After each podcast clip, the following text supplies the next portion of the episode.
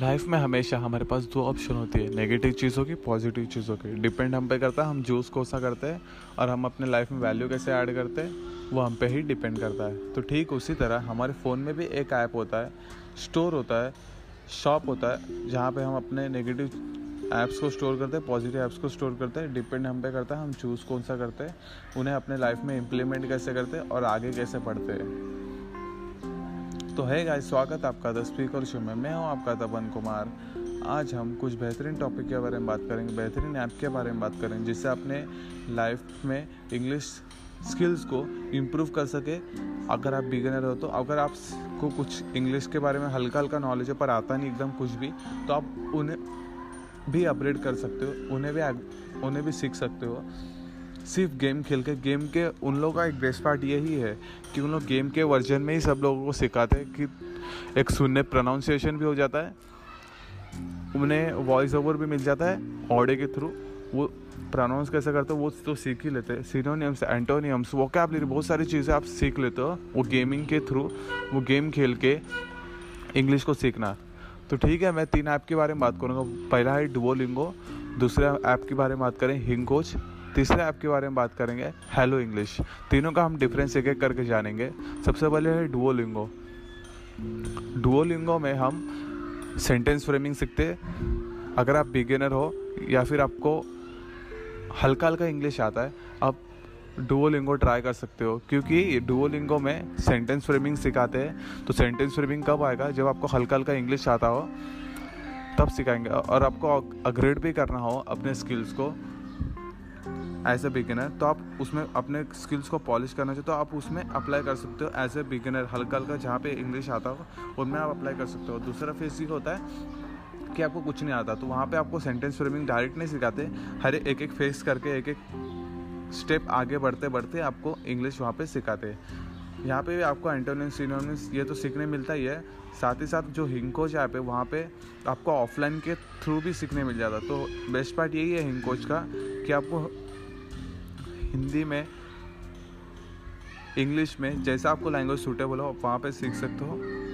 Offline download करके जैसा आपको सूटेबल हो। यहाँ पे भी सेम आपको इंग्लिश के माध्यम से vocabulary synonyms antonyms sentence framing sentence making but इसमें भी एक डिफरेंस है डिवोलिंगो के अलावा।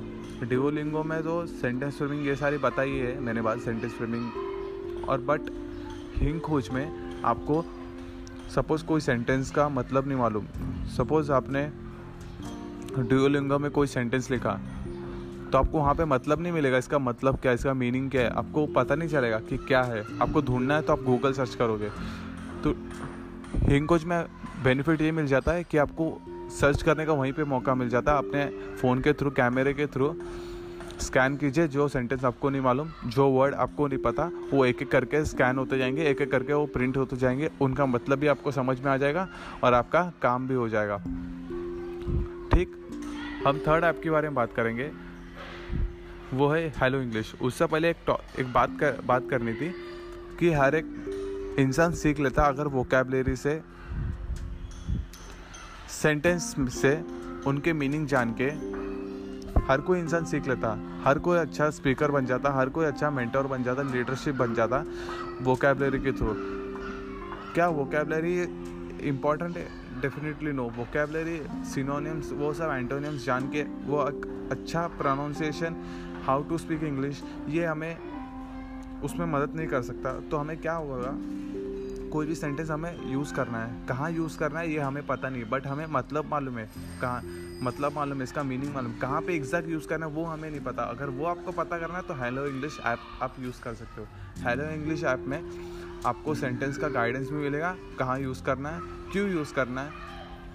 इस टाइम पे ये यूज़ करना है। हिंदी इंग्लिश ट्रांसलेट करके आपको पूरा नॉलेज मिल जाएगा आपको और आपको हेल्प हो जाएगी। सेम फीचर इसमें भी है।